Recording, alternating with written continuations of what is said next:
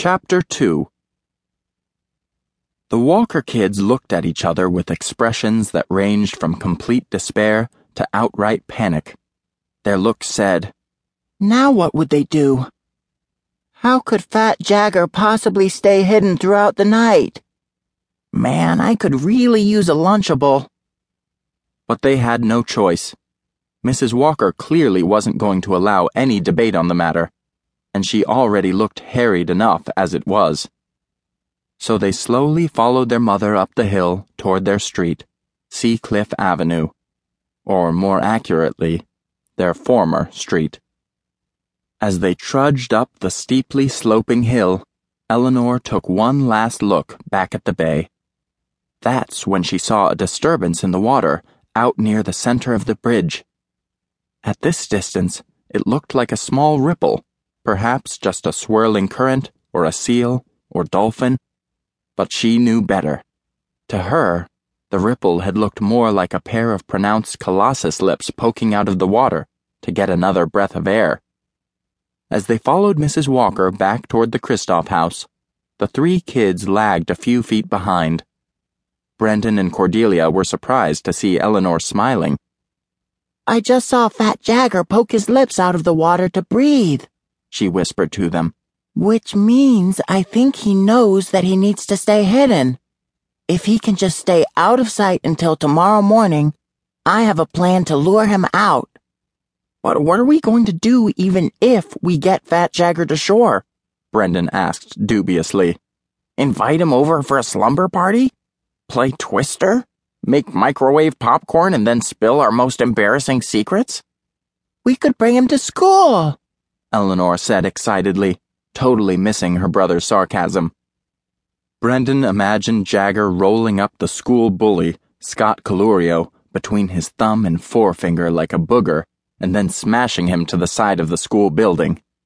That would be pretty cool, Brendan admitted. Plus, he would absolutely crush it in lacrosse. Cordelia glared at Eleanor and Brendan, but before any of them could say anything else, their mom interrupted the conversation. Kids, there's something else I have to tell you, Mrs. Walker said, looking a bit nervous. It's certainly not going to be easy, but it's for the best. It's the reason we need to move tonight instead of tomorrow. The Walker kids stopped and waited anxiously for her to deliver the news. I know this will be hard for you, and it is for me too, Mrs. Walker said slowly, her eyes looking red and tired. But tomorrow morning, your dad is going away for a few days, or maybe even a few weeks, to a gambling addiction treatment facility. Wait, Dad is a gambling addict? Cordelia asked. Guilt began to stir inside of her as she realized that her first thought was how this was going to affect her. What would people think? Would all the prestigious colleges she hoped to get into somehow find out that her dad spent time in treatment? Cordelia had always focused on her future, doing everything the right way and trying to be the best. But now she saw her dreams quickly fading in the face of this news. Did kids with addict fathers actually get into places like Harvard, Yale, and Stanford? Dad is going away? Eleanor asked, her voice breaking. The thought of potentially losing Fat Jagger and her dad in one night was more than she could stomach. Don't worry, baby, Mrs. Walker said, pulling an arm around Eleanor and trying to force a smile. It'll just be for a little bit, and we can visit him this weekend and when he gets back, everything will be so much better. I promise. You kids are so strong and independent. You always have been. I know you'll. We'll get through this together. But what will we do for money? Brendan asked.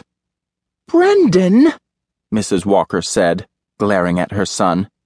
Is that all you can think about right now? Brendan hesitated perhaps a moment too long before finally shaking his head no, feeling bad that he was more worried about family finances than his dad's own mental health. Of course, there was always the Nazi treasure map that they'd brought back from the book world.